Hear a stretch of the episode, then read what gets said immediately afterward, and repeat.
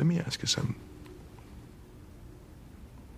If the rule you followed brought you to this, of what use was the rule?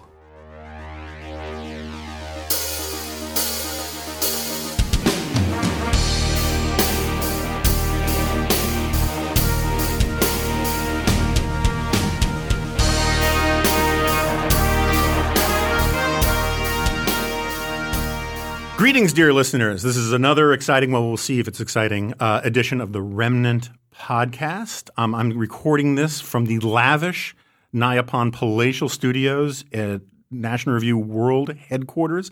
I believe I'm literally sitting in the seat where Reihan Salam usually brings you his Bismarckian mercantilism version of conservatism on the Editors podcast. But we don't have Ryan here today. Instead, we have, for those of you who might remember, his co-author from a, uh, uh, of a book that made quite a splash in a small pond of eggheads um, in the was it the 2000s? 2008. 2000 was it that recently? It feels like a million I like, years ago. I like how I, I don't think of 2008 as recent. I think of Um, it as several geological ages ago. And if you can't tell from the mellifluous tones, The dulcet voice. the dulcet voice, uh, the velvet fog that is National Review's uh, film critic, I have today Ross Douthat with me. Ross, Ross, good to have you here. it's great to be here, Jonah. And it is Thanks for having me back. It's Douthat. Because you have probably the most mispronounced prominent name in American life, other than Alexandria Ocasio. Ocasio Cortez. Yes, yeah. Did I did I get it right? Yes, Douthat is a fine old uh, Northern English name that used to be, I think, Douthwaite, Uh-huh. probably with a D-O-W back in the mists of the 17th century, and some pretentious ancestor decided it would look better with a U in it. And ever since that time, everyone has assumed that it's either do that or do ta. Uh-huh. Um, and you can actually track. I've made this joke on other podcasts probably, but you can track the class divide in America, the pretension divide by whether people mispronounce it as do that or do ta. Interesting.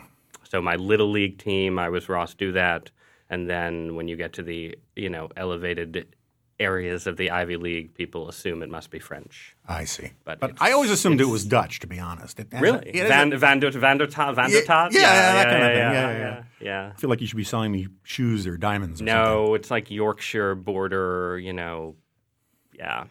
Hen- Hence, Collie, collie wranglers, coal miners, probably pre-coal. They probably left. hence your Tolkienism.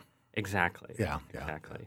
And actually, you made the claim, which I thought was intriguing, if not necessarily persuasive, that and let, let us let us we are men here. Let us both admit that we come from the ranks of conservative sci-fi eggheadery, right? Those are our roots. Those are our people. Yes. Um, You made a claim recently in a column that the the gateway drug. I'm not quoting it, quoting it exactly, but the gateway drug to conservative nerdiness is either through Ayn Rand or through Tolkien. Yes. I definitely come through Tolkien, but I never really associated it with my conservatism until much later. So I thought it was an interesting contention. Yeah, and I, I mean, I think Tolkien has obviously a huge non-conservative fan base um, in a way that Ayn Rand. Well, she has a non-conservative fan base, Right, but right, not right. really a non-libertarian fan base. With with Rand, the ideology is you know it's right there. Like you can't go through John Galt's speech without having it be pretty clear that somebody's somebody's got a message. Whereas yeah, Tolkien is sort of compatible. The Tolkienian worldview is compatible with certain forms of sort of environmentalist, left wing politics, and you know, I mean, fantasy as a genre is you know has a huge fan base and huge numbers of novelists who are sort of deeply associated with the political left. You know, if you read the political stylings of George R. R. Martin, you will not be surprised to discover that he is not, in fact, a dues-paying member of the Intercollegiate Studies Institute. Um, but still, Tolkien himself was clearly a particular kind of Catholic conservative slash reactionary, and his style of you know it's it's sort of the opposite pole in the conservative landscape from from Randianism, I think. Yeah, no, it's funny. I mean, one of the things that stands out for me in my memory and does, I do remember activating my conservative genes at the time was the discussion of how the Shire had been kind of ruined by the end of the the series, right? When they go back and it wasn't the same anymore. Right. That I was always had a, a very powerful nostalgia streak in me, Yep. and the feeling of being hobbited away with your books, or in my case, my comic books at the time, right? But like hobbited away in a place where you have all the food you want, all the familiar comforts, and to see that kind of ruin, that really uh, flipped a lot of chromosomes on me. Where, whereas Rand is like objectively pro Saruman. Right, right, no, like, right. like like the you know the Ayn Rand version of Middle Earth. There's this uh, you know you've We can profit seen it. maximize the Shire by turning it into a parking lot. Right, exactly. Like, why wouldn't you tear up, you know, Fangorn Forest to build railroads? Right. Because railroads are the best, and the Tower of Orthanc is a symbol of man's mastery um, over the Misty Mountains. You know, there's that semi-famous from the early 2000s parody uh, where it's is it, it's Noam Chomsky and Howard Zinn providing a commentary track for the Lord of the Rings movies. you, have never you've never seen this? Oh, it's fantastic because they're all like. Oh, you know, the Gandalf really just wants to corner the pipeweed market, you know, and uh, the orcs. Nobody ever hears about the orcs' perspective. We're just listening to Gondor's propaganda here. That's right. right? Um, so there's a, I think there's probably a good Randian parody to be written too, where I don't think she would be pro Sauron, but I think Saruman is kind of a Randian superhero. There's a ways. there's a um there's also an element of argumentum ad Sonny Buncham to that, right? Like the real villains in Lord of the Rings That's are the right. forces of the West. That's you know, right. The West is standing in the way. You know, I mean, look, it's a it's a it's a depopulated civilization, Mm-hmm. right? I mean, the you know Arnor, the Northern Realm, has you know completely fallen apart. There's no state building. There's no roads. whereas whereas you go down to like Harad and you know the Corsairs of Umbar and so on. This is where the real economic action is, yeah, and yeah. and policy and- optimality is going right. on. right. Um, so, I mean, one of the reasons why I want to bring this up is because I wanted to bring it up. But uh,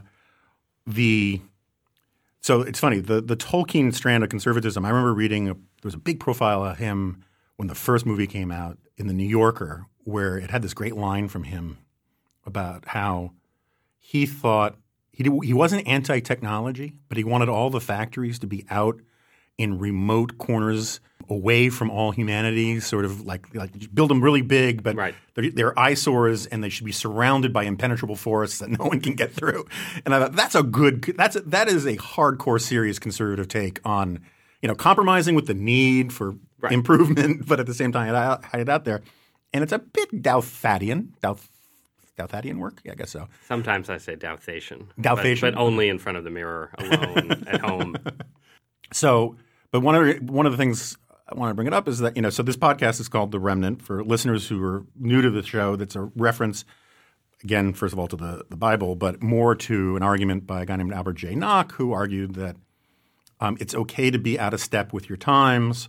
Um, I started this in the midst of the Trumpapalooza moment, and I kind of feel like I'm a prophet. I don't know. Prophet without honor is a little too grandiose. I don't know if I'm You're prophesizing. honored. anything. You're honored. I'm uh, no, I'm more like a you know a ranger from the old civilization, wandering around waiting for the restoration. And um, but in a lot of ways, you Jonah, Jonah Gorn of the North.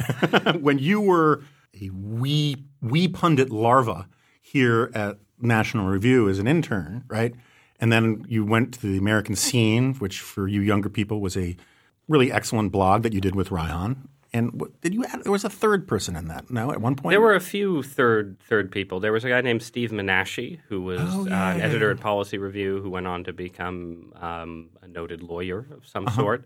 Um, and then later, Reihan basically picked up a whole gaggle, especially after I sort of had my blog brought on board at the Atlantic. He picked up a whole gaggle of people who we were friendly with, who have now. You know, American scene alumni include Peter Suderman, who writes Right. for Reason and Vox um, and other distinguished places. Um, Conor Friedersdorf, you know, of, of the Atlantic. There, there's a long list, and you know, the blog was probably read by about 16 people, but the There's 15 li- people who wrote for it were, were awesome. There's a list. I'm, I'm sure how long, but yeah, no. Um, but in a way, you were kind of remnanty before a lot of other people were. Not not not necessarily my same ideological lineup, but you were. Um, you came when you came on the scene as a writer. You were a little more out of step with where the GOP was in the 2000s than a lot of other people were, right? And so one of the things I want to ask you is so the argument that you and Ryan made in, in, in Sam's Club Republicans, right, Right. was that the GOP needed to take account to the, the, the, the, the struggles, the plight, the tribulations of the the working class Americans who were not all that um, seduced by the sort of I don't want to cast aspersions, but sort of the Kudlow-esque version of Reaganism, right. right? And that and this this is one of the things that has always bothered me about some of the people who have become full full throated uh, Trumpers in recent years is that for years people like you, people like Ramesh, Reihan, were arguing about how we need to update maybe not necessarily Reaganite principles, but how we apply them, right? right? And then all of a sudden, Trump wins over yep. precisely the people that you guys were trying to reach out to and yes. were being peed on from a great height yes. by people saying this is oh this is Me Too republicanism. This is not conservatism. Right. Yep. So I, I guess the first question is, how bitter are you? well, it's not. It's not bitterness. You know, there's a sense. I, I think I used this line once in a column that you know Trumpism is kind of the the Star Trek mirror universe version in certain ways of Grand New Party, mm-hmm. um, where it's you know it it does a lot of things that we said the Republican Party should do. It tries to win the kind of voters that we said the Republican Party should win, but it does it with a little more you know a little more evilness in certain ways, um, a little, you know, a little more race baiting, a little more identity politics, and I think part of the argument that Reihan and I were making at the time, although I don't think we fleshed it out fully, was that you know, having a little more economic populism in your conservatism is a way to avoid the alternative, which is sort of identitarianism, right, right, right. where you're winning white working class voters um, by spending all your time talking about, you know, how there's you know voter fraud in the inner cities that's stealing their you know stealing their votes, and black athletes are kneeling for the national anthem, and all of the stuff that Trump does that I think is you know explicitly intended.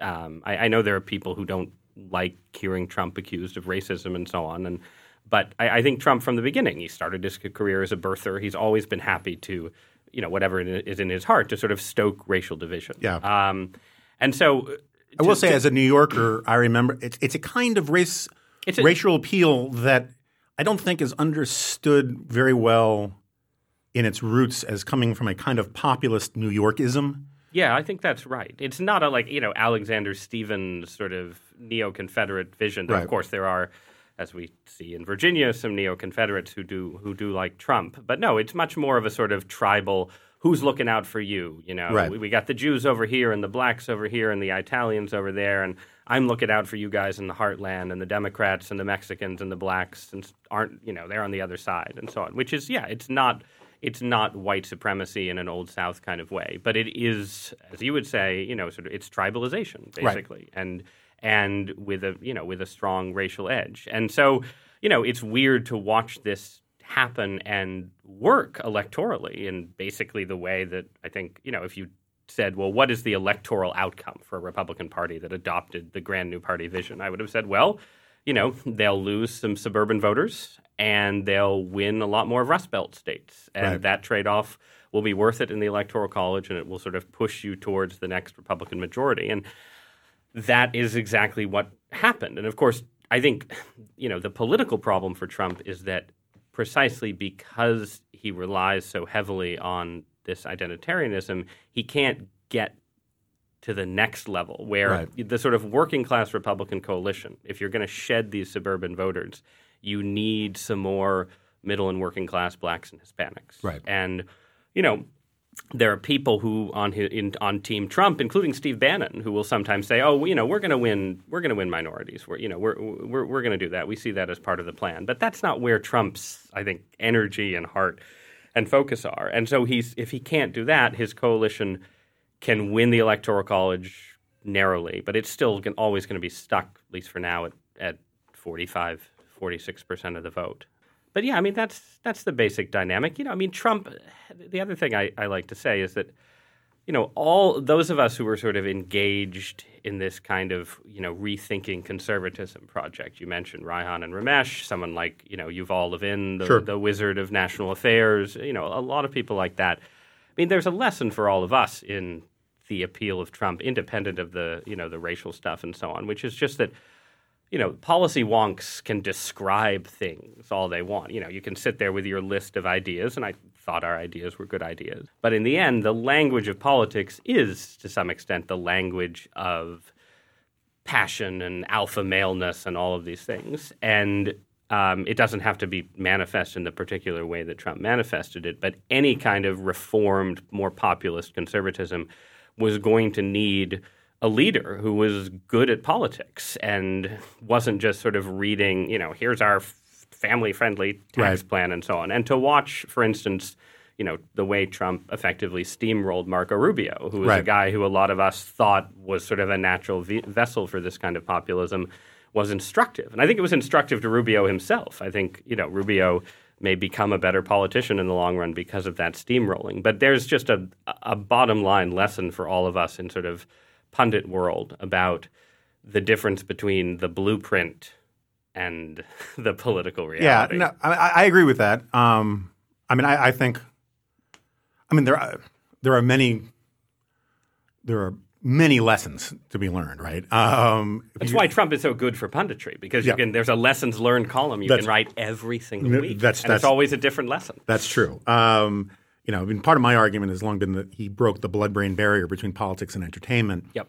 People are looking at politics much more as a form of entertainment, yep. and I think that helps explain, which we can get to in a little bit, the rise of things like Alex Jones and mm-hmm. some of these other controversies. Is that we suspend our critical faculties and we really just like to see the spectacle of it all.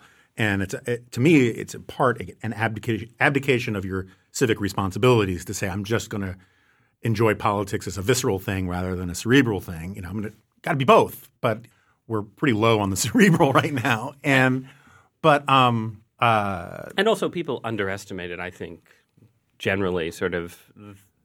I think people in what we think of as the elite or the Acela corridor, or whatever you want to call it, you know, underestimated the ex- the power of reality television generally.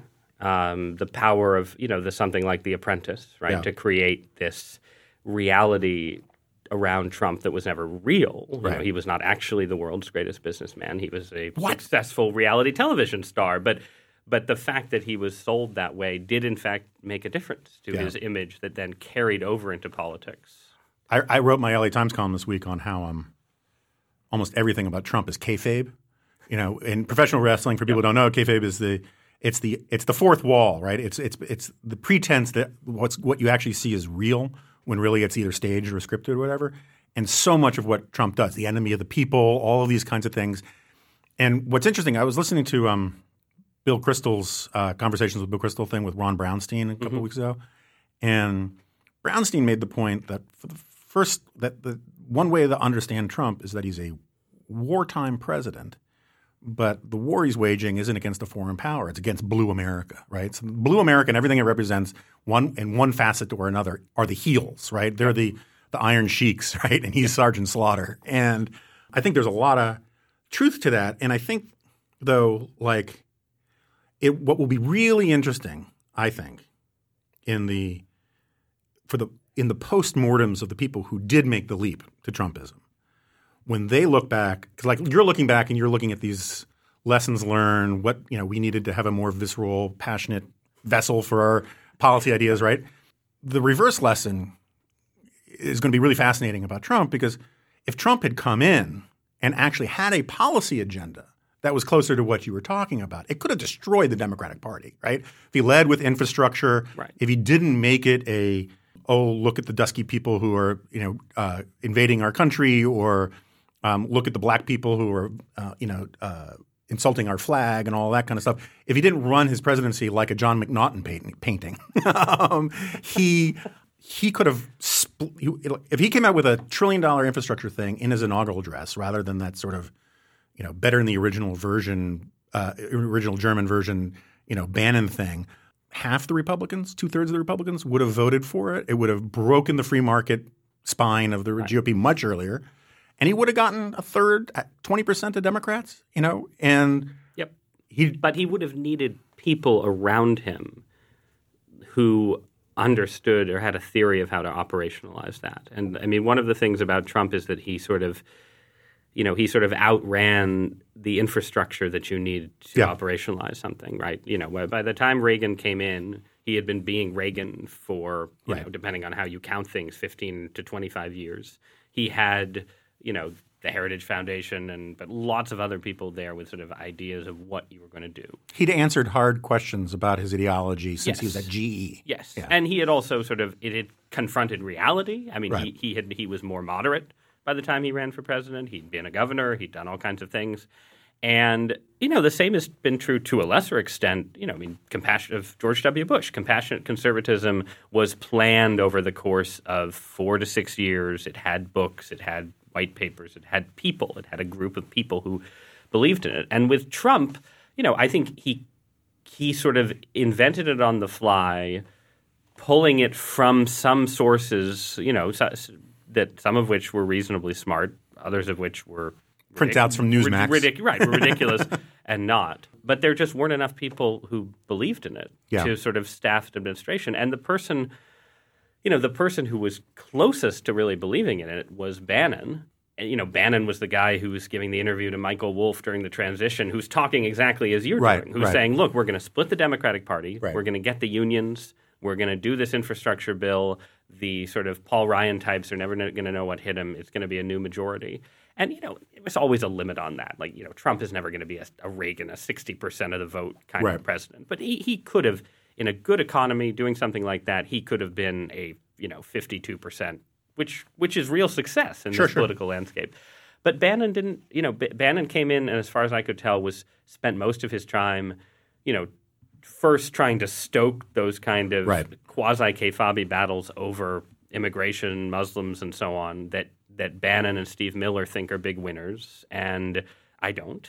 and second, trying to control everything. You know, Steve Bannon, he's going to be on the National Security Council. He's going to, you know, he's going to manipulate foreign policy and domestic policy and so on. When in fact, the thing Steve Bannon needed to do was come in and say, "Hi, I'm going to be Mr. Infrastructure, Right. and I'm going to make sure that Capitol Hill goes our way instead of Paul Ryan's way." And once once Bannon failed, then you know there's no ideological center in the White House beyond. I think Miller has an ideological vision that's mostly centered around immigration policy, and as far as I can tell, nobody else does. Yeah. All right. So, beginning, we just believe it or not, even people who know exactly what they're going to be getting on this podcast, I still get complaints about people who say I talk too much about Trump.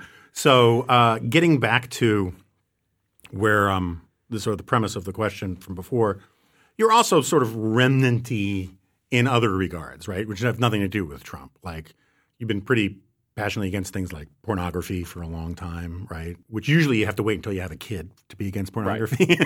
I tried. I tried to get that started earlier. and you're a you know it's sort of like you know 2000 i went back and found this column i wrote in 2002 in favor of censorship and i was the youngest person ever in the history of man to write about censorship but you're also you know you were on team sparrow in game of thrones Yes, um, uh, for the the, late, the late lamented High Sparrow. Yes. yeah um, who actually had a moral moral universe Right. I think I thought a religious theocracy was in fact what the Westerosi uniforce needed as you know as a bridge to a to a better form of government down the down the road. And um, it came out fairly recently that you are um, that you have misgivings about the Enlightenment. Enlightenment, um, which I do too. I mean, this is the one of the things is I think that um, uh, Jamelle Bouie mischaracterized my views on the Enlightenment and lumped me in with um, Steven Pinker on this, but. Um, I don't think there was. I think Pinker is completely wrong when he treats the Enlightenment as a single thing.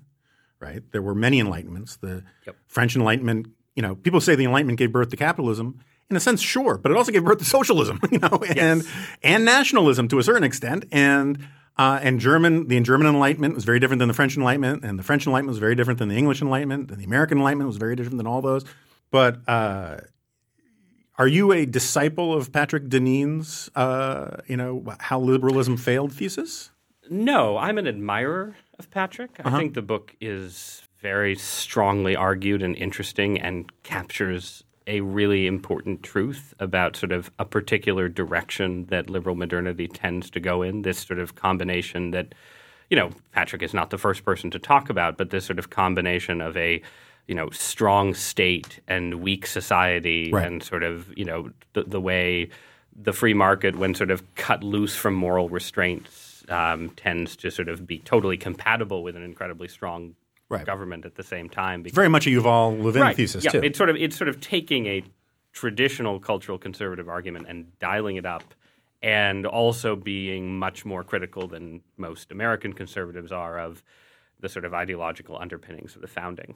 And I guess I am, I'll try and loop this around to the Enlightenment. I mean, I think where I I'm skeptical of Patrick's argument, insofar as I'm skeptical of a lot of arguments that emphasize, I think, too heavily the sort of determining effect of ideas in mm-hmm. history and the idea that, you know, well, because the founding ended with America as it is today, therefore you can, you know, you look, you sort of parse the founding for the, the pieces of it that lead to our current situation and say, Right. well, that, that, you know, that was the problem. The, the, the worm was in the apple from the beginning. And really, I, I think quite often, you know, you can have political orders and political systems that work very well, for instance, under one technological condition mm-hmm. and don't work very well under another, right? Like it might be the case that the founding's particular combination of, you know, a sort of politics of liberty, a commercial republic, uh, um, you know, the, sort of the constitutional order, the separation of church and state, worked really well right up until the invention of the interstate highway and the birth control pill. Right, right. And I'm being, you know, I'm being No. a little deliberately No, ridiculous. I'm with you on this. I'm totally but, with you. But but you can get or, or the invention of the internet, right? Right. I mean, I think a lot of people. Or the automobile. or the automobile, or you know that that in the same way that like you know the medieval particular medieval orders worked reasonably well right up until big technological shifts or the age of discovery kicked the printing or, press. or something right Yeah. you know if you take i mean if you take you know if you take an issue like slavery for instance you can place a heck of a lot of weight on intellectuals who justified slavery but in fact you know the cotton gin plays a huge role. And similarly you know the discovery of the americas is the big reason why slavery was which was dying out in christian europe suddenly Right. comes roaring back. It's not just the fault of let's say machiavelli and and an instrumental view of politics. So that's that's sort of my one of my big que- at least questions about patrick's thesis. I'm sort of i'm very open to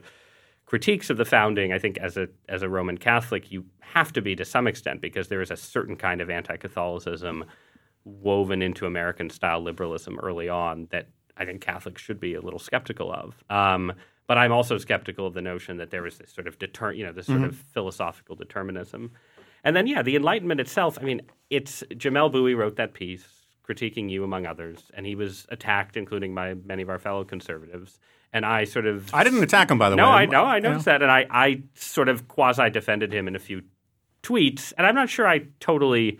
You know, you say something and then you spend the next week reading more things about it, Yeah, yeah, and yeah. I think I would have qualified specific. I can't remember precisely what I said, but sort of, you know, the the the role of the Enlightenment in sort of ratifying the idea of sort of racial categorization, Uh-huh. for instance, as a scientific thing, and so on. You know, I, I think there's there's a lot of really interesting debate because intellectual history is incredibly complex about how true that was. But my general view is that there is a clear strand of the Enlightenment that is basically the idea that politics and culture can be subject to extreme amounts of rational control. And that's the enlightenment that I'm generally against. Sure. And there are other, and and that I think runs in different directions, but it runs, you know, it shapes the French Revolution and and, and everything associated with that, um, which I'm generally against. It shapes Marxism, um, who's you know I, I think Marx had some real insights, but the trajectory of Marxism I'm generally against.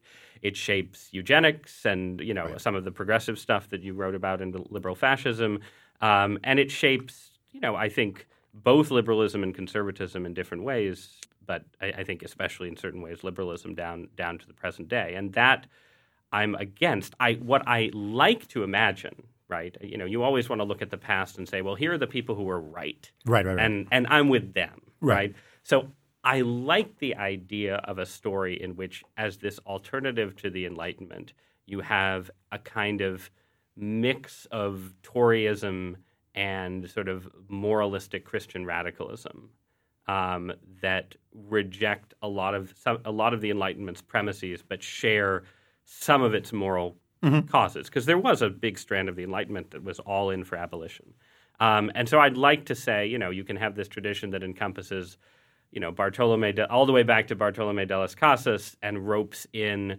you know, there were a lot of Tories and Jacobites in 18th century England um, before Burke who Right. were critical of the slave trade, who were critical of the exploitation of the Irish, um, and so on. And then you get to Burke, who before the French Revolution is a big reformer in Right. many ways, a critic of imperial, you know, sort of excesses of imperialism in India.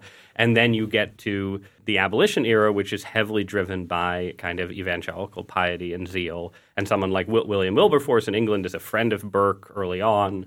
Um, so, so you can sort of, I can tell that kind of counter story and say, you know, and, and this probably fits in with my slightly remnanty, you know, slightly populist style of conservatism today, where I think you get moral progress in many cases with sort of a kind of temperamental Toryism joined to a willingness to be morally radical when the times demand it.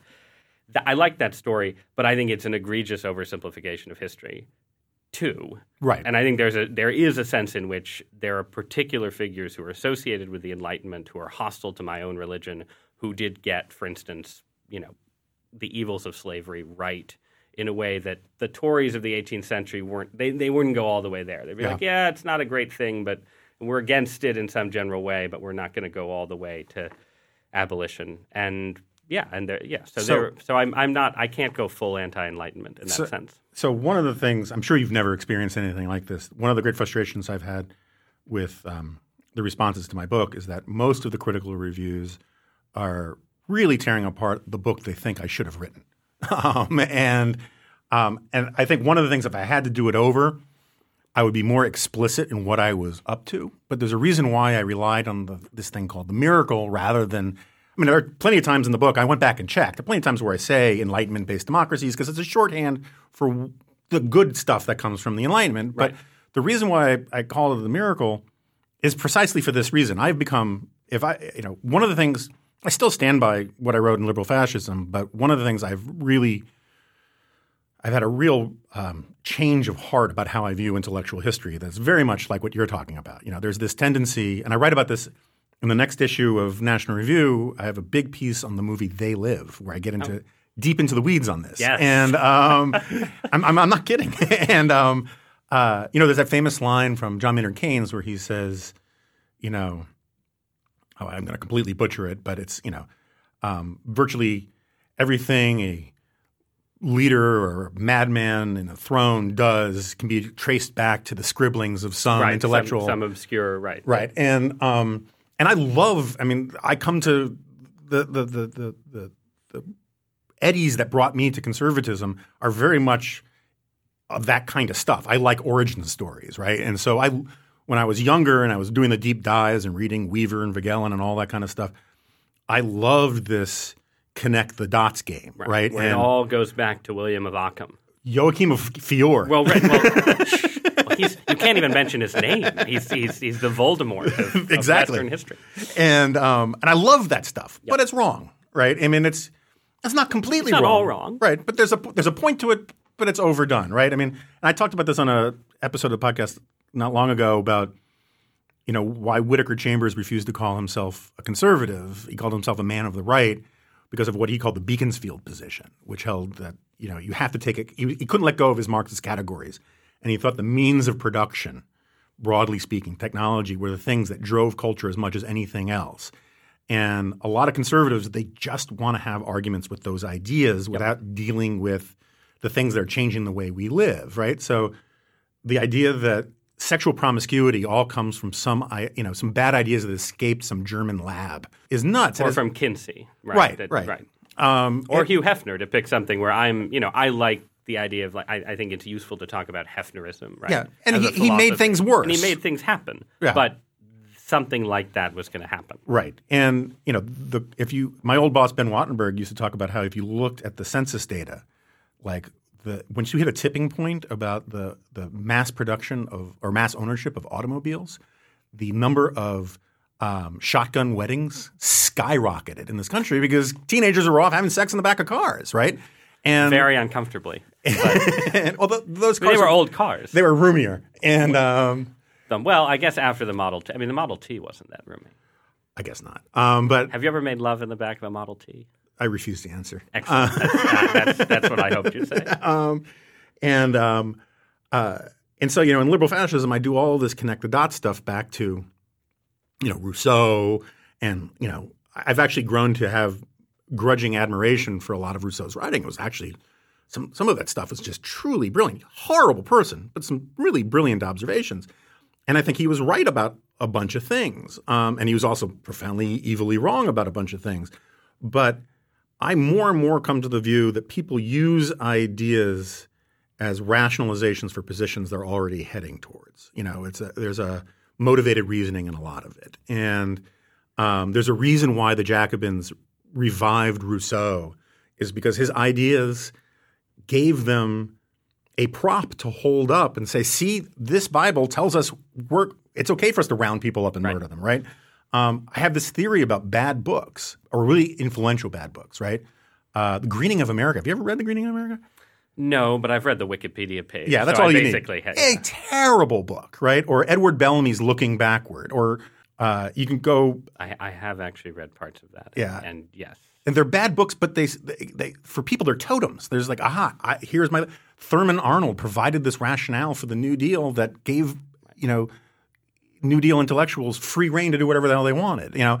And I think that there's a lot more of that to intellectual history than people realize. Is that these books are produced because of attitudes that already exist. They don't create the attitudes. They may harden them and they may streamline them. I mean, it's sort of like all the things that Trump is doing were in they the water. Make them, they make them cohere. Right, at least in It's like- people's minds. People, people are like, okay, that's that. Now I understand the things I was starting to think already. Right, in, so- in a new way. that's why one of the that's one of the reasons why I use this term the miracle is that it's inexplicable why we made this unbelievable cognitive leap out of the steady state of humanity for 250,000 years, um, at least in economic terms and all these kinds of things. And there's a, it's not a coincidence that it happened in basically one place in England. There's an argument about Holland. We can talk about that. But now that I found out you're not Dutch, you're not going to be. I, I won't be defensive Um, about, about that part. I'll defend the ca- the Catholics.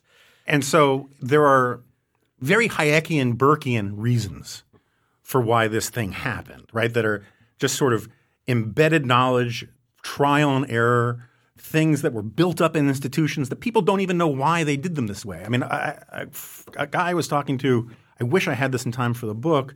There's this guy, Joe Heinrichs, Joseph Heinrich, I can't remember his name, who argued that uh, liberal democracy was born in 6th century England because the missionaries who came there enforced Pope Gregory's prohibition on cousin marriage, Yep. therefore creating the nuclear family, right? I've I've heard versions of that Yes. argument. No one planned it that way, right? Say the Protestant work ethic, no one planned that as a get rich scheme. scheme. And so my point is, is that if we don't know exactly how we did this, we should have a certain amount of reverence and gratitude for it without questioning why this golden goose is doing this for us.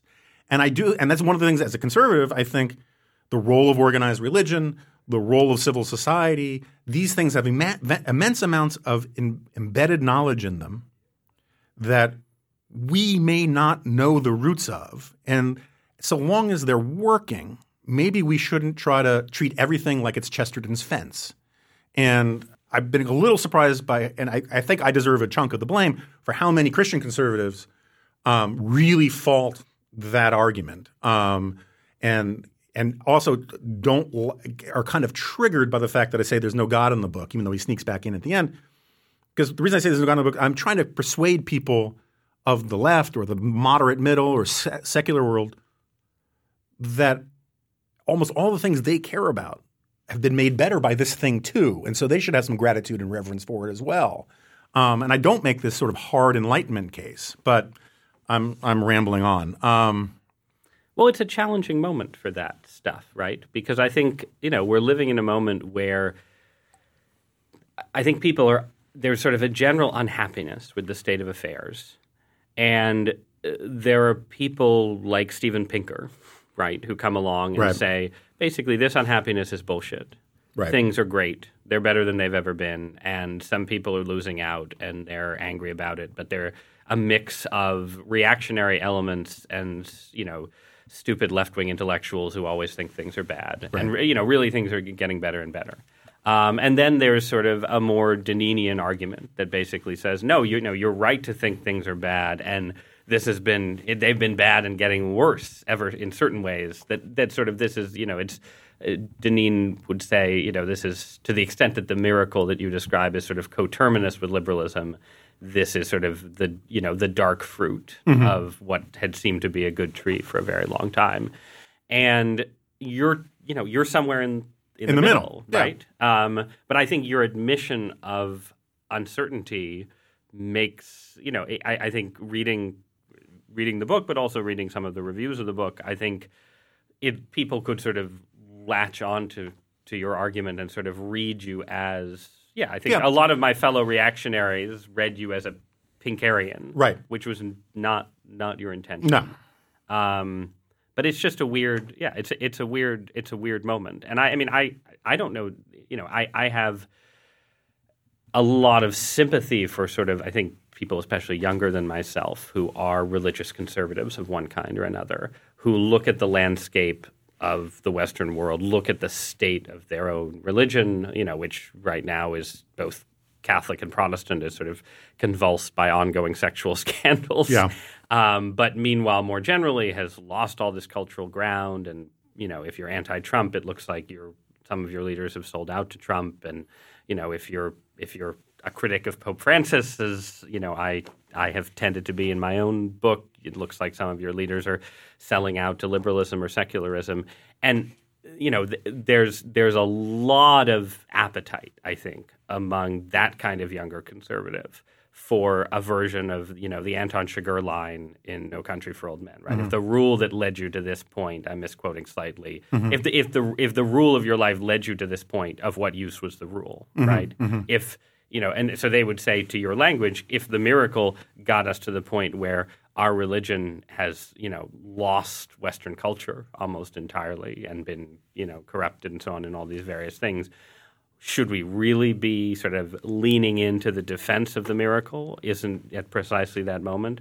And I don't go that far because I, you know, I mean, the, the there's a version of the Pinkerian argument that, and of the Goldbergite argument that's that's not sort of the kind of extreme cheerleading that just seems right. Like there's a Right. there is a certain naivete in the conservatives and expectancy reactionaries. almost tripling is a good it's, thing. It's it's it is a good thing that you know children survive infancy. It is you know all, there are all kinds of problems with technology, but I've been reading for another book that I'm supposed to be writing, Robert Gordon's um, economic history of the U.S., basically the rise and fall of American growth. Um, and one of the points he makes that's sort of obvious but but worth emphasizing is, you know, we think of ourselves as living in this accelerating technological age and so on. But you know, if you asked people, you know, would you rather live without every internet invention of the last 15 years or just one of the big inventions of like pick a period 1870 to 1885 or Right. something which mean, would mean like the electric light bulb or indoor plumbing or something like the the inventions that came in Yeah. between 1780 and 1960 there's no reactionary case again like you you know you, you would penicillin right like Air and- conditioning. air conditioning and and it partially explains our present anxieties i think that in fact the inventions of the last 40 years while they're fascinating in their way have not been like that Right. and they then and that then lets people I mean, I think it makes people reasonably skeptical of the Steven Pinker everything's going to get better forever Yeah, argument yeah. because things have been more stagnant. But you can't. I can't go all the way to, you know. Well, if we just, if you know, if we, if if we had, if we had resisted Enlightenment thinking in total, the, the side of the Enlightenment that basically says we need to understand things in a rational and experimental way without as many strictures as institutions, including my own church, put put on people. You know, that side of the Enlightenment has given us too many gifts to be simply rejected. Yeah, and uh, at the same time, because I look, I I, ve- I like so I listened. I read big chunks of Deneen's book, and I listened to his Econ Talk podcast, and I'd like to have him on the show at some point. And everyone kept telling keep telling me, "Oh, we're going to have this big fight." You know, we, we you guys are opposite ends, and almost literally everything he said, uh, not everything, but big chunks of it, I either agreed with wholly or in part. You know, I mean, um, I'm a big believer that we don't live in virtual communities. I'm a big believer that we don't live in a national community. I'm a big believer that we can only know and love a certain number of people, and that the important things in life are about feeling needed and wanted, and all of these kinds of things. And the real place, the real sources of meaning in life can't come from government; they have to come from faith, friends, family, community, and all of these kinds of things. Um, and I, so I'm, I'm with them on all that. Part of my argument, though, or part of my response to the way you put it, would be, and part of the villain in my book is the is the is this sort of romantic approach to the Enlightenment, right? I mean, the, rom- romanticism is born as a response to the Enlightenment. It's the, it's the raging against the gilded cage. It's man is born free and everywhere is in chains. It's all of that stuff, and it is fundamentally this idea that there should be no external constraints upon my own self fulfillment, right? I think that is a deeply pernicious thing. I don't think the Enlightenment brought us here, brought us that. I think the response to the Enlightenment brought us that. And if you look, you know, I, I, make this point all the time. If you look at the original story of the goose that lays the golden egg, not the one from Aesop, but the one that comes into Western Europe, in the British and French versions, there goes two ways. In one case, the golden egg comes in and says, it just starts producing this miraculous golden egg once a day, and the guy says, um, "You need to give me two. And the goose very politely says, "I can't do that." And so the guy kills it in a rage. Right? To me, that's populism. That is this idea that the market isn't giving me everything I want on my terms fast enough, and or the Enlightenment or the scientific revolution, whatever it is, and therefore in my rage and my ingratitude, I kill it, right? And then the other version of it is this couple, they get a goose lays a golden egg, and they use their reason to conclude that they say, ah, well, if it's giving me one golden egg a day, it must have a giant lump of gold inside of it. Let's right. cut it open, right? right? And there's no gold in there, and now the goose is dead, right? And so the, the story for me, the moral of both those stories really isn't greed, it's ingratitude. It's not accepting what we've got is pretty damn good. And instead, um, and so the, the, the, the, the right of reason is sort of the technocratic Paul Krugman, not to indict one of your colleagues, approach to the market that, that a handful of really smart technocrats are smarter than the market and that we can plan our way out of to something better. And the, the, the the strangle it one is sort of the Bernie Sanders, Donald Trump, Alexandria Ocasio Cortez um, approach that just simply says, I feel like it could be better. And when you don't want to give it to me, it's because you're choosing not to give it to me. So I'm going to strangle what you, the golden goose because I know that what comes after it is better. And the the sweet spot is to say this sort of the Tory Burkean thing to say, yeah, there's room for improvement. But these these Chestertonian fences all around us, we don't really understand why a lot of them were built. And we, if we're going to replace them, we should look at them really closely. And maybe we should, you know, assume that the reason they're there was that they were put there for a good reason. So maybe we should, if we need to fix them, we should fix them in, in the place where they are. And instead, we've had this I think what has killed so much of organized religion in our culture isn't the Enlightenment, it isn't the scientific revolution. It's this romantic idea that you're not the boss of me, right? It is this op- opposition of authority, which I, obviously there are elements of that in the Enlightenment, but the real part of it, the passion comes from the romantic side. It's an anti-Enlightenment point of view.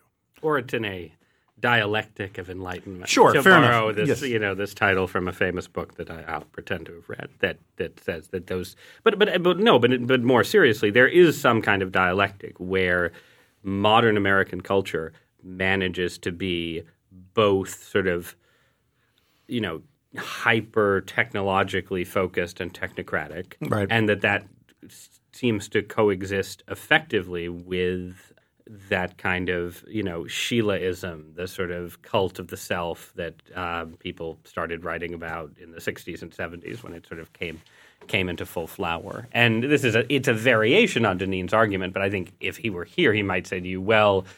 Yes, there is there is that sort of dialectic, but the nature what he's describing as liberalism might be the sort of the combination of both of the Enlightenment, right? The Enlightenment yeah, and the individualism of Romanticism, and that they're you know they can war with each other in certain in certain ways, and the romantic streak can sort of be absorbed into totalitarian alternatives. Well, that's um, where nationalism comes from, right? right. Is romantic nationalism was a rebellion essentially among Germans against against French, French right. yes. imposition of Enlightenment values. Yes, yes. So Intellectual history is very complicated. It is very, very I complicated. am I am supposed to be co-teaching a class on conservatism at Yale Law School, um, and we've been trying to work out a syllabus. And the process of working out that syllabus has mostly left me with that conclusion. Yeah. That that and, and it dovetails, I think, with with the view that that um, that you were expressing. It- It's sort of a version of it that you know history, intellectual history, provides the raw materials to tell a lot of different stories about what conservatism is, what liberalism is, Right. what capitalism is, and many of them contain part of whatever the tr- the truth is, and you're always going to be sort of asymptotic um, to that truth. All right, so I want to ask you, we'll change gears slightly. Um, I uh, and I, I would love to hear. Have you you haven't figured out the uh, the the syllabus yet, right? Or the We're almost there, but yeah, we're we're, we're working. because I'd like to ask, I'd like to hear about that. But um, and who are you co-teaching it with? Um, Sam Moyn, who's a um, sort of young political theorist, um, a sort of neoliberal turned left winger, basically, in the parlance of the time, who also writes occasionally for conservative publications, um, and Scott Shapiro, who's you know they're they're both liberals. So I'm there to be the Yeah. you know real conservative captured in the wild kind of kind of thing. Two to one is a great ratio for That's, conservative. that's right. um, so uh, a couple weeks ago, and I've been meaning to talk to Ramesh more about this, but a couple weeks ago, uh, um, I tweeted in response to something really dumb, which I, I know I have to be more specific, that Tomi Lahren said on Twitter, where she was defending Roe v. Wade, and Right. she was talking about how it's judicial uh, theocracy, religious extremism to rule against you know Roe v. Wade, and and I tweeted something along the lines of, um, "Look, I think you can be a conservative and be pro-choice, but I'd rather if you didn't have such incredibly dumb arguments or something like that." And a pro-life website went hammer and tongs after me I, I, I saw that. Yes. and um, it started this debate. And then I followed up by saying, "Look, I'm essentially pro-life," and the people, and so then people like you know, Ben Domenech and others, what do you mean by essentially pro-life? And lots of asinine subtweets from um, Sean Davis about you know trying to read me out of something or other. And so the Church of Sean Davis. yeah. Yes. Um, uh, the pews are few, but they're loud. Um, uh, so, The first war, of all, the war of blue check marks Do you- against blue check marks. do you think do you think you can be a conservative and be um, and not be 100% pro-life? Um, I'm not yeah, saying you can't be wrong, right? Yes, yes, but that's. I mean, that doesn't that doesn't necessarily speak well of conservatism. I guess That's from a, from a pro life perspective. I mean, I, I, I would, you know, the the way I think about it, sort of in historical terms, for myself, right, is that I'm a Christian and a Catholic first, and I'm a conservative for more contingent reasons. Sure. Because we have a civilization that was built by, you know, to a large extent, my co-religionists that embodies, uh, you know, at its best, religious values that I believe to be true. And you know, obviously, things have changed a lot, Right. and and maybe you know, in Patrick Deneenian terms, maybe that's no longer true. But you know, to be to be a Christian means being conservative to some extent about that.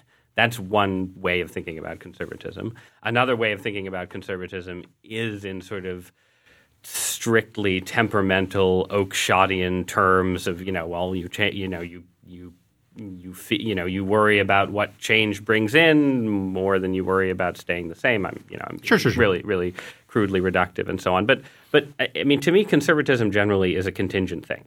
Even no matter how no matter how you define it, a conservative in 17th century China is going to be something different from a conservative in 20th century America. I agree entirely. And and in that sense, it doesn't really make sense to me to sort of, you know, absolutize a set of moral values as definitively conservative, which means that sometimes.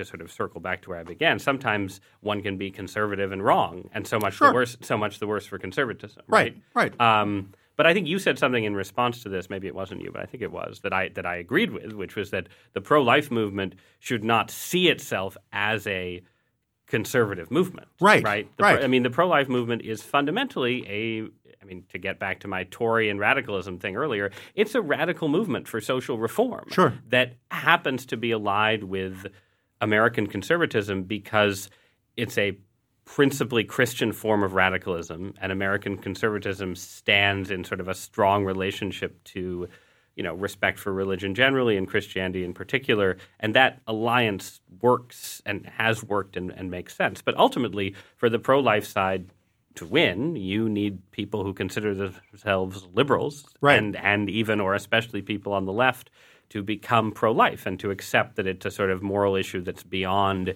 isms and ideologies in various ways. And so, you know, I think you could argue this lots of different ways. I'm not wedded to this position, um, but I'm a little skeptical, you know, of of sort of yeah, the kind of the rhetoric used against you that sort of yoked the two together.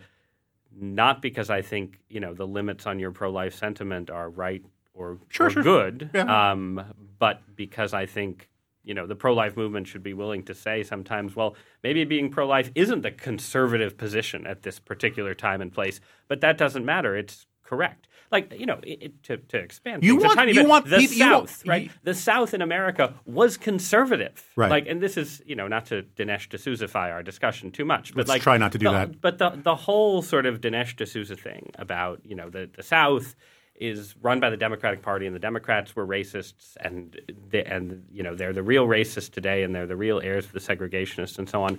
There's you know a piece of reasonable intellectual history there Mm-hmm. that is you don't have to comment on this, but it's basically just ripped off from you Yeah, yeah, in yeah. liberal fascism. Yeah. But then there's a larger bunch of total bunkum Believe it, I have a, I have a, I have a long list of grievances Right. about a lot of this. which which is which basically ignores the fact that you know there is there's the defense of slavery in the South, while it had some sort of modernist, eugenic, you know, scientific racist components, was ultimately deeply connected to a traditionalism that defended this this thing in terms of chivalry and order and hierarchy and a particular vision of Christianity that I think was wrong, but was in fact like I don't. The slaveholders were Christians. Like you Right. can't you can't dispute that. The slaves would not have become Christians themselves Right. if they weren't. And uh, what all that means is that you know, as a conservative today, if you said to me, "Does being conservative mean that you're against racism?" Right? Like I would say, well, ideally, Right. yes, Right. But there, but there was clearly a version of conservatism that you know defended white supremacy, and and that was still conservative. And in the same That's right. way, I wouldn't, you know, I think Tomi Lahren is um, not the most intellectually rigorous thinker of our time. Record scratch. But when she, but when, but but when she claims to be a pro-choice conservative, uh, yeah, I, I, I guess this is a very long-winded way of saying I agree with you that it is possible to be pro-choice and a conservative, and the pro-life view should be, you know, so much the worse for that particular conservative. Yeah, I mean, a, a couple of things, just very quickly. Um, and I, I'm perfectly happy to explain what I mean by essentially pro life, but uh, I think it's more important for this conversation to explain what I mean by a conservative. There are so many different kinds of conservatism, many of which I despise, right? I mean, uh, you know, uh, read Friedrich Hayek's Why I'm Not a Conservative, something the libertarians love to quote the title of, but never quote the essay. He is just going hammer and tongs against the blood and soil conservatism, some of which you might be sympathetic to, of uh, uh, Enlightenment era and earlier of France and continental Europe, right? He's going after De Maistre and all those guys. Yep. And he says that America is the one place in the world where you can call yourself a conservative and still be on the side of liberty because we're trying to conserve a fundamentally liberal institution, which is the American founding, right? And if, if I can make one recommendation for your course, Samuel Huntington, Samuel Huntington's Conservatism as an Ideology is a fantastic essay in which he makes this contingent point that a conservative in, in America means something profoundly different than a conservative in Portugal. You know, a conservative in Portugal might want, want to restore the throne. A conservative in America wants to uphold the principles that overthrew the crown. Very different things. Radicalism and conservatism are the two most contingent ideologies. They depend entirely upon where you're, where and when you're talking about. My problem with the the conservatism and pro life thing is that first of all, I think the Republican Party should be a pro life party, right? I think Roe v. Wade should be overruled. I think you can be pro choice and still think Roe v. Wade can be overruled. Where I say I'm essentially pro life is that in the, at the at, I think let me let me put it this way. The reason why abortion makes me uncomfortable at the end and the second and third trimester is because I think it's a moral horror, right? The reason why abortion makes me uncomfortable um, in the first two weeks, right, of pregnant of of of, contrace- of inception or uh, Conception, yeah. yeah, conception, is I don't like the state being involved in the process of deciding who is and who is not a human being. And um, so it's a very libertarian point on, on the, at the beginning of life. I cannot muster anything like the moral horror I have for things like partial birth abortion for the aborting of blastocysts. But that doesn't mean, um, and so like the morning after pill, it doesn't shake me to my core and fill me with a sort of morally generated disgust the way essentially infanticide does in this eighth, you know, or ninth month. And so I'm just willing to admit my my intellectual uh, weakness about the beginning of the argument. But as a way to organize society, as a way to sort of formulate dogma, all these kinds of things, I am a fellow traveler with pro-lifers. Um, my problem really was, was was first of all, as a as you sort of keyed off of, as a matter of political strategy, it is insane to me for pro-lifers to say you have to be a conservative to be a pro-lifer because that way you're basically telling every socialist, every good Catholic, you know, social, every Nat Hentoff type, um, uh, everyone who wants single payer health care that they also have to be um, uh, pro choice, right? You want to make it a, a, separate track.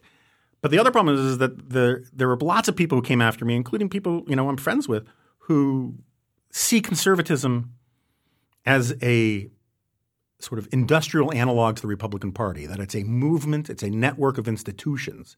And so to me, what they were doing is they were replacing a, cons- a, a intellectual, philosophical conception with um, the Young America's Foundation and the NRA and you know these network of institutions, right? right? And those are just different things to me.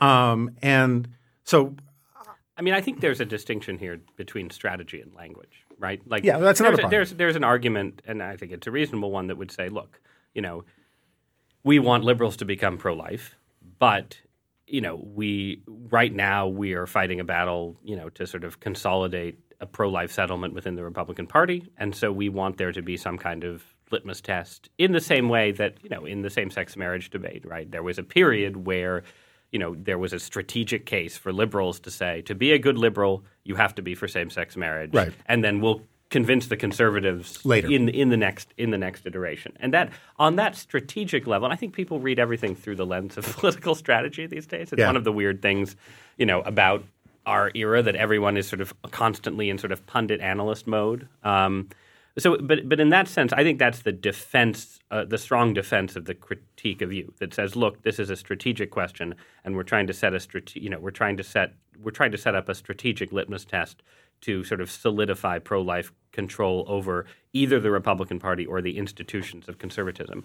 I think uh, at the level of sort of linguistics and philosophy, saying you can't be conservative and pro-choice is is you know absurd. Right. Basically. Okay. And I agree. And, with, so, so so those. I think yeah, that I think is you can make that distinction. I think that is entirely fair and legitimate. I think what was really interesting about the moment had more to do with the fact that a lot of these outlets and and individuals thought that I was the better target of their ire than Tomi Lahren because there is this unbelievable deference to um, well, that's a step. Yeah, that's clickbait warlords out Right. there, right? And um, Yes. so I, I'm throwing her under the bus under the bus for saying something stupid that is contrary to the strategic argument, that is contrary to the moral argument, and instead because I made some rhetorical concession to a thing that they didn't like, and because I'm in this anti-Trump box for a lot of these people,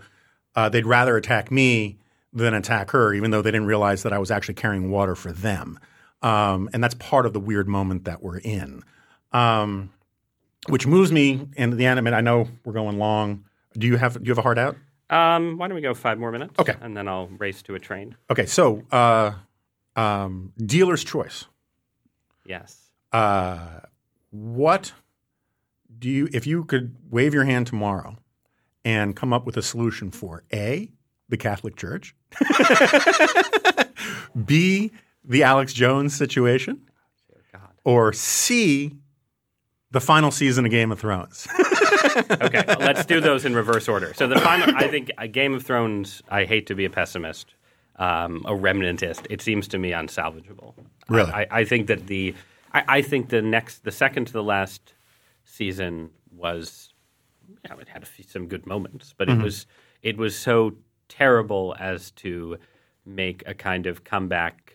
I mean, I'll still watch the show. I'll still enjoy it. But the idea that the show had sort of achieved, you know, the show's goal, it had this opportunity to achieve a sort of narrative success that the books, because they'll never be finished, are never going to Right. achieve. And I think that's gone. It's been forfeited. So as you know, you you watch the show. I mean, I you know, I rewatched the whole show with my long suffering wife before the last season, and up until that season, you know, set aside my problems with the you know this exposition and the torture porn narratively as this sort of you know political mythological drama, it works quite well, mm-hmm. and in to, to stop working to have that much sort of egregious narrative absurdity in the next to last season, I, I just you know again it'll be fine, but I, I don't think there's any coming back from that, and I think it shows that ultimately the creators of the show needed Martin's, they needed Martin's scaffolding to work with, and or, or they needed more. Like I'm, I assume he gave them scaffolding. But they needed more, and you know he didn't come up with it, and it's all his fault. Um, so that's one. Uh, Alex Jones, I'm totally torn on this. I I can see both arguments. You know, the the argument that Jones, you know, this goes to your to some extent to what you were saying about Tony Tomi Lahren. There is an unwillingness among a certain type of conservative to sort of fully admit the toxicity mm-hmm. of a big chunk of what sort of you know what was there already, but what has sort of fastened on to Trumpism. And Jones, you know, no less than the white nationalist, is toxic. Mm-hmm. He is not just a conspiracy theorist and all the rest. He, you know, I mean, the Sandy Hook stuff and so on. I mean, he's he's a he's a vile figure.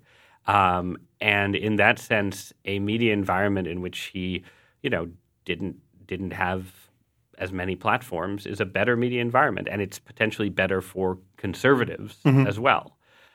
That being said, the argument that this is simply about you know private enterprises doing their thing and so on seems to me wrong mm-hmm. because it's a case of clear collusion. Like you know, I mean, to, to use a much used word, I mm-hmm. mean, all of these Google and YouTube and so on, or Facebook and YouTube, like they all acted in concert Right.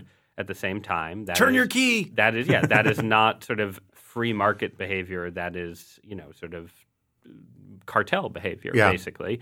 And the justification that they used for it was not Alex Jones, you know, is is in the midst of a lawsuit over over you know slandering people and, and defaming or wh- whatever the details of the Sandy Hook cases are. It was a much more generic sort of hate speech kind Right. of thing. And I think it's also reasonable for conservatives to look at sort of where the wind is blowing on some of those issues and see the specific way this was done as a, a dangerous precedent. That you you know you really do have an internet where a few big companies have a ton of control. I think the anti-monopolist critique of parts of Silicon Valley has some real strength, and you know the in that sense, I I both I want a conservatism that is sort of cleansed of the Jones toxins and you know sort of a little censorship. And it's not censorship obviously mm-hmm. but you know a little know, restri- that that could be a good thing. But I can see the argument that the precedent is you know is going to be used against Ben Shapiro Sure. or somebody like that tomorrow. And you don't want to live in a media environment where uh, you know these these companies are working together to decide who gets who gets a platform um, and who doesn't. In the aftermath of Trump's election, you know that there's this strong strand of sort of liberal establishment hysteria that is dedicated to the idea that you know it is it's cheating for populists to use the internet, Right. right? Right. And you saw a little of this in Ireland with the abortion referendum, where you know the big companies were like, "Oh, we're not going to accept any advertising from, you know, from outside Ireland uh, because that advertisement is disproportionately pro-life." But what that meant was that you know the the media in Ireland, which is disproportionately pro-choice, just had sort of a stranglehold on discourse, and you know that didn't tip that referendum. It was going that way no matter what. But it's an example of how, you know, the reaction to Trump's election can be a kind of media sense of like, well, now you know we need to sort of you know not let the populists do the things right. the Obama. The definition of hate, did, right? The definition of hate speech now is speech that the left hates. In yes, in some in some cases, in some situations, and that you know, I mean, these tech companies are not like they're sensitive to these things. You know, there are people on the left who complain that Zuckerberg or Jack Dorsey at Twitter are too solicitous of right wing conspiracy theorists and so on. I mean, the, the company it's not as simple as the companies are just locking things down for liberalism. But there is pressure on them in the, that direction, and the sort of cartel behavior is not, you know, it's yeah. not it's not ideal. Um, and the Catholic Church. Uh, the last time I was on, we talked at great length yes, about my book. Um, everything I said still applies. Please buy it um, to learn, you know, and and uh, and read it and, and all of that. But I the combination of sort of renewed sexual scandal involving bishops and archbishops and cardinals with, you know, the the the continuing I, I would just describe it as a kind of continuing intellectual crisis mm-hmm. in the church with, you know, the Pope made this move on the death penalty that, you know, didn't trouble me in the way that his moves on divorce and remarriage troubled me, but I think basically contributed to a greater incoherence in an already mildly incoherent um, understanding of what the church taught in the past and what it teaches now. And I think that's just the general problem that basically, you know, the church did change a lot at the Second Vatican Council. John Paul II came along and sort of offered an interpretation of that change that a lot of conservative Catholics considered definitive. And what has happened before Francis, but accelerating under Francis, is a combined one, a realization that, you know, John Paul, the John Paul era was thick with clerical corruption and two, a realization that the John Paul synthesis is vulnerable in all kinds of ways. And I don't have a solution. You know, the, solu- the solution, I, I don't have the certainty of traditionalists on yeah. a lot of these fronts, and I don't, but I'm v- very skeptical of the sort of Protestantization of Catholicism that a lot of liberals, even though they don't, even though they'd say that's unfair, I think they ultimately are seeking. And you know, I mean, look, if the church if the church is the church, it's it's going to come through this okay. And uh, um, so my solution for it is, you know, providence, basically. All right, well, Ross, thank you very much. I know you want to get your train. Um, thank you for doing this.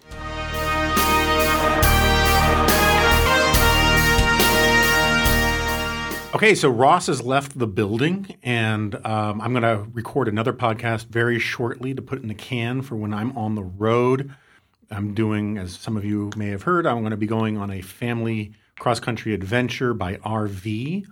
Uh, I'm going to see the sights. If anybody has uh, recommendations for family fun that's dog friendly um, in the uh, far west, you know, Montana, Wyoming, North Dakota, that kind of thing uh, shoot me an email, um, jonahnro at gmail.com. Um, thanks again to everybody for the reviews on iTunes, Stitcher, Google Play, this, that, and the other thing. Uh, it really does mean a lot. Um, uh, please keep the comments coming in at Jonah Remnant on Twitter. And um, I'm sorry there's no Jack Butler this week because Jack is off in Washington doing the weird, depraved, odd strange things that I suspect he does when I'm out of town.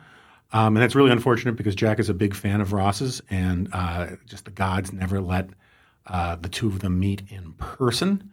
Um, all the various things that we mentioned on this thing will be up on the show notes. Oh, and I want to thank, I don't know if they wanted their name mentioned on air, but I got uh, just an amazing gift uh, from a listener who I think is concerned about my eternal soul, which we can all agree is a reasonable thing for some people to worry about. Um, I got this amazing leather bound, embossed Bible with, instead of my name on the cover, it says slash dingo, which uh, I, I, I, trust me from the letter, it was not meant irreverently whatsoever. Uh, but I just thought was kind of awesome, and I have it on my desk at the office. Um, I'm not going to say I'd rather a bottle of you know 12 or 18 year old Scotch, uh, but because um, I think that would be that would be irreverent. But it was really great to th- great to get, and um, it was very kind of the person who sent it to us. So anyway, thanks again to everybody. Um, I'm gonna. There's definitely going to be a broadcast next week. I don't know about the week after. We may try to do one from the road, where I'll just sort of give tales from the road. Um, but thanks again for the support from everybody. Thanks to Ross for coming in here on an absolutely horrible uh, day in New York City, um, which is basically every day in the summer.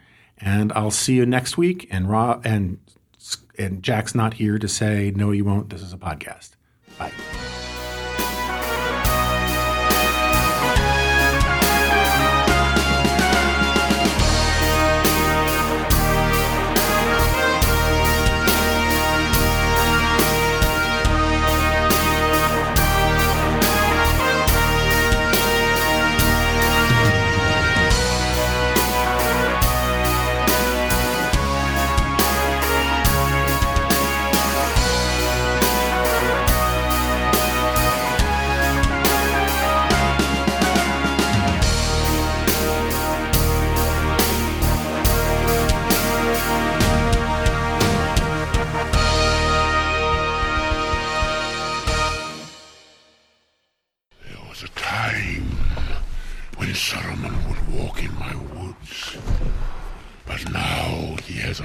A mind of metal and wheels.